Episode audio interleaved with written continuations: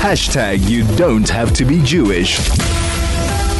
We're going to be moving on. Um, you know, we always like to bring you some very interesting and inspiring people who take a challenge in life and go beyond the challenge and see how they can give back. I mean, we hear countless stories um, on the DL Link show, people who have been changed by a lot of suffering and who then, yeah, turn it around. So our next guest, Bongani Chikanda, is an entrepreneur. He had a challenging time um, a few years ago. He'll tell us about it. Um, and he lent on SADAG, the South African um, Depression and Anxiety Group, quite a bit, and he wants to give back. Um, he is a Malawian born and raised entrepreneur. And yeah, he wants to put the spotlight on the realities of anxiety and depression. He attempts to cycle 160 kilometers on a gravel road, a gravel road from Hartbeespoort to Sun City. And um, that's what he did last month. So, welcome, Bongani. Lovely to have you on the show. Hi, Nikki. How are you doing? Listen, I'm good. I want to ask how you're doing. How does it feel? I mean, I'm, I'm not sure yet if you completed 160 kilometers on a gravel road. Are you okay? How, how's how's your backside feeling at this stage? I did. Um, I did. We the race was on the 7th of May, and uh, yeah, I mean, it wasn't my backside wasn't so bad. I, I think it was just the adrenaline of having finished it was it was it was physically the hardest thing I've ever had to do in my life. Yeah, uh, it was it was, it was very hard. Um, so I trained for it for four months, but yeah, and then after that, I literally hung my bike on when I came back from Sun City on the 8th of May. I haven't been on my bike since then, and I love my bike. And yesterday I did a bit of spinning in the gym for the first time since then. So it was it was it was uh, a worthwhile cause. Um, yeah. Oh, fantastic. Wow. Wow. I mean, as you say, exhausting. It takes a lot out of you, but for a good cause. So let's go there, Bongani, because you going back to 2015 and 2016 you you suffered um, from quite a bit of depression and anxiety maybe you can just share with our audience um, take us back with you yes. So in 2015 i was running an advertising agency in johannesburg and the business failed and i had a lot of debt um, and like the economy was hard. Um, and then i ended up going to have to work uh, for a competitor of mine uh, to keep the bills and the lights on at home. Um, and then i just sort of lost interest in exercise lost interest in eating i would sleep at 11 o'clock wake up at 1 in the morning i was like super nervous. Um, and I didn't know what it was until my aunt, who's a psychologist, came home and told me that you look depressed. So I was like, no, man, I'm a strong black man. right? And then I mm. went to see a doctor, and the doctor diagnosed me with depression. So we thought we'd treat it at home until a day I got a panic attack at the office, and the psychiatrist told me that you're going to attempt to commit suicide, you better check yourself into a clinic sure. so that they, they treat you. Then I was like, nah, man, it's not going to work. And then two days later, I did attempt to commit suicide in the middle of the night. I was having a challenge at work. I mean, and a challenge that I could have dealt with normally, but yeah. it just felt like it was too much. And in that period, I tried to call the South African Anxiety Group to help me. Um, and they had said they'll send an ambulance. I said no. And it was a back and forth. And then I took painkillers. But funny enough, there's an image I vividly saw of my firstborn. He was on a date in Sandton City at Mug and Bean with a very beautiful young lady. And and the beautiful young lady asked him, say, How come you never talk about your father? And imagine this is all with painkillers in my stomach, right? Yeah. Uh, this is a vision and, that you're having once you've taken all of these these painkillers. This is what's yeah. going through your mind, yeah? Yes. She's like, why do you never talk about your father? Um, and you always talk about your mom. And he sort of like pauses and he says, Well, my dad committed suicide and I, and I never want to talk about it because I do not want the stigma of him committing suicide people thinking that I'm also committing suicide, and you, my young lady, thinking that I would do the same. Sure. And and and I was like, I don't want to leave this burden on my three boys. And I immediately went to the toilet, vomited. Long story short, I was admitted at Akeso Clinic in Parktown for three weeks, where I was on suicide watch for the first three days, and then got into some therapy, um, multiple levels of therapy, and then got uh, onto painkiller, uh, not painkillers, antidepressants. And then six months later, um, a friend of mine, and I don't advise this on every on everybody, a friend of mine said, um, I think if you exercise more and take yourself off the antidepressants would help. And then that's when my journey with fighting depression through exercise started in, in 2016. So I got into running then and I became a vivid runner. I would do 20 kilo, 21 kilometer half marathons. And in 2020, at the at the beginning of 2020, before COVID, I did my first marathon. And that year I'd planned to do four um, running. And then we got into COVID. And then when we started running again, five five kilometers around the block, as they said we should. Don't tell anyone, but I, I normally used to do like 15 and and um, I injured myself. Then I got into mountain biking. So I just loved mountain biking from then, and I did a couple of marathons. In December last year, with two friends in Malawi, we cycled from a town called Blantyre all the way to Mangochi, which is at the lake. Over three days, we cycled 271 kilometers. So wow. all we had was our mountain bikes, our clothes, my my my my my life was in a little bag that, that would hang on my bike for three days. And we cycled for 271 kilometers. Then I came home and I get bored very quickly. Hang on, Bongani, hang on, hang on, hang on, hang on. I'm going to ask you to pause for a moment yes. because we're going to go to ads. And before we go into the our, you know, further in, I just want to highlight one or two areas. So a quick break. We'll be right back. Chai FM, 101.9 megahertz of life. Welcome back to the show, the Deal Link Show on 101.9 Chai FM. I have Bongani Chikanda on the line today.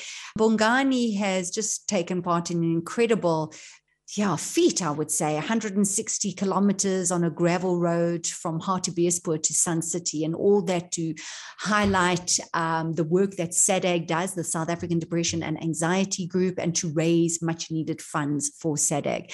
Um, and why, you may be asking? Well, Bongani's been telling us about his road, um, his journey since 2015, becoming depressed, experiencing panic attacks when his professional life uh, took a turn and this impacted his finances. And you know then he was diagnosed with depression. And bongani I, would like to go back um, if you don't mind because i think that you've you've made some really important points and i don't want to just kind of gloss over them because I, I think that you know, for those people who are listening um, and and realizing, oh well, I'm not alone. And I think especially if we highlight in men how difficult it can be, how the depression and anxiety um, numbers rates are incredibly high in men. That um, and and yet, as you said, you know, I'm a strong black man. You know, we don't get depressed, um, and how dangerous that is. That you talk about the stigma, and so I, I I'm so grateful that you are taking the time to talk about it. And as I said, I do want to slow it down because I think it's important sure.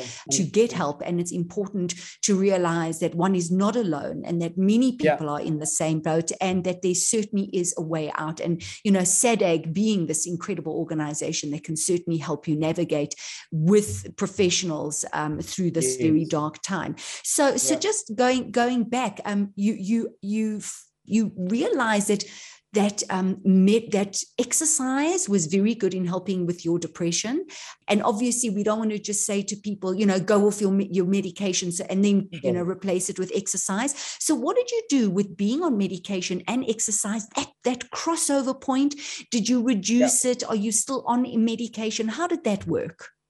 So, uh, the one thing that they tell us uh, when you go into uh, clinical depression and you admit yourself or you're being treated as an outpatient is that it's important to always keep moving um, mm-hmm. because when you sit and you um, are overthinking, because that's what your brain does when you're depressed, you feel lost. So they encourage you to clean the house, to iron, to do whatever you can to always keep moving.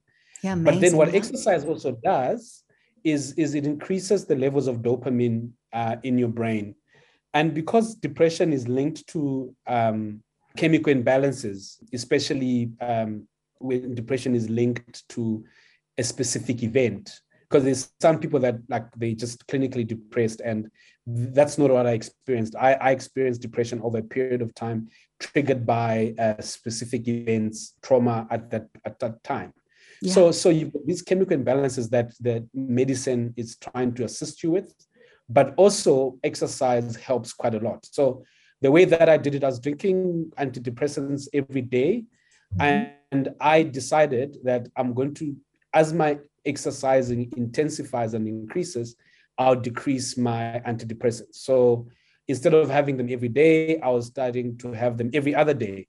And then from every other day, because they're quite strong, they last in your body for like 24 hours. And what I found it was that I just became too dependent on them and almost was not myself. And and they do help, but I wasn't feeling like me.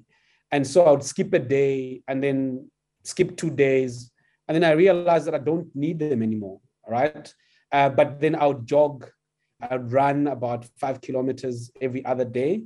So the dopamine also lasts in your body like for 24 hours after you've done an exercise. And, and over time, I learned that um, there's also a feel good feeling of winning because when you're depressed and anxious, you sort of feel like a failure, right? and and and and and, and the things that i've learned over time is that um, i always talk about on a monday start with a win right because our brains don't know the difference between having a million rand in your bank account and finishing 10 kilometers what your brain knows is that there's a stimulant and and and and it needs to respond with happiness right so it's important to start with the win because when you start with the win, your brain is already becoming addicted to winning.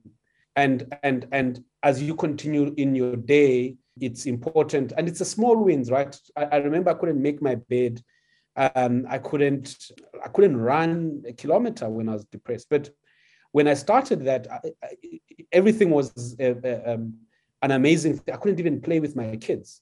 But sure. now, as I started with the small things, with win, small wins, they became the big wins, right? So I never could have fathomed riding a bike for 160 kilometers. Like it was like when I was clinically depressed, it was like next to impossible. Mm. But because gradually I, I, did these small wins, it, it it got me to to where I was.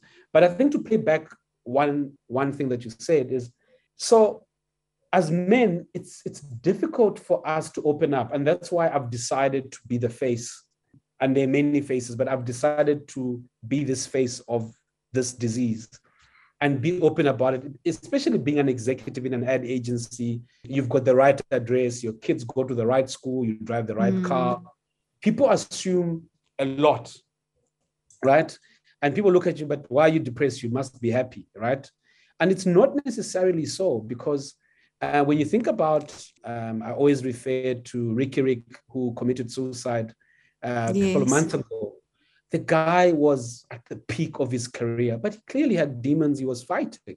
Mm. And and and and and the thing about depression is, I always say, unlike most diseases, so when you've got cancer, when you've got tuberculosis, when you've got TB, uh, I mean, sorry, when you've got high blood pressure, diabetes, people can physically see it. You physically, it physically manifests, and and you go to the hospital and you put on a drip, and all sorts of things. So those diseases are more acceptable than depression because I, I could be speaking to you now, you're at work and you're clinically depressed, right? But because yeah. you have to show up. So it's this, it's this deadly silent killer that we don't know about and we have to speak. And, and with men, it becomes more difficult because you can't tell your spouse that you just want to give up. Um, mm. you, you, you, you, you, you can't, you're not as open to to to people um, at work because you're scared and i've seen what it what what my journey has have done I've got friends of mine who've reached out to me um, to say, Bud, I'm like battling, like, dude, like, just help me out here. Um, and I meet them for breakfast or for coffee and have conversations. Um, employees at work have loved the fact that I've opened up because they're also going through stuff and we can discuss it. So for me, it's about, it's been about killing the stigma um, yeah. because I think I always say we Bongani, I'm so sorry. I'm so sorry. Sure. I, no, I'm yeah, gonna have to take a quick break. On. I just so love okay. listening to you, but I've got Yeah. my producer telling me ad break time. So hold on to Let's that. do that. We can we're gonna be All right, right, back. cool. Chai FM 101.9 megahertz of life. And uh, you're tuned to or listening to the DL Link Show. I have Bongani Chikanda on the show. He's an entrepreneur, Malawian born and raised, um, living here and just doing amazing things. Um, and one, um, trying to remove the stigma around mental illness, specifically when it comes to men, and that's the suffering. Um, and so, what Bongani has done because um, SADAG, South African Depression and Anxiety Group, was so helpful, he wants to give back, which we always love. And he's he's found that exercising has helped with depression, and so he cycled on the seventh of May, 160 kilometers on a gravel road from Hartbeespoort to Sun City to raise funds.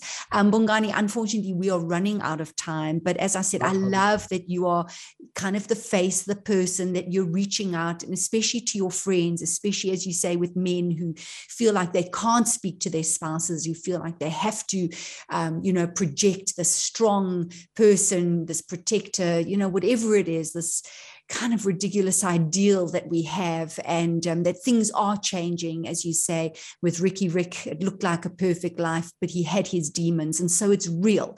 Um, and I just love that you are highlighting it and that this is your message, um, and you're showing people that there is a way. But I'm sure the audience are saying, How did you do? Did you manage to raise funds? And how did the South African Depression and Anxiety Group respond to it? We really just have a minute to go. Yes, I managed to do. We raised funds, so we raised uh, forty, it was just short of forty-two thousand. We were, I was aiming for one hundred and sixty thousand, but I'm sure next year we'll get closer. And they they responded quite well. They were quite supportive in the end, and I really appreciated the effort. And, and I'm sure the forty thousand is going to go a long way. Oh, fantastic. And I'm sure I can hear that this is the first of many, um, Yes. But uh, yeah, you know, thanks for your time. Thanks for spending time with us today and for sharing your story. And just keep, you know, keep telling that story. More and pe- more, more people need to know that uh, they're not alone. Um, and as you say, it's an illness. And with the right treatment, it can certainly come right. So thank you so much, Bongani. Perfect. Thank you. Thank, thanks. Lovely having thanks you on the me. show. Thank you. Bye bye, Yeah. Bongani Chikanda on 101.9 Chai FM.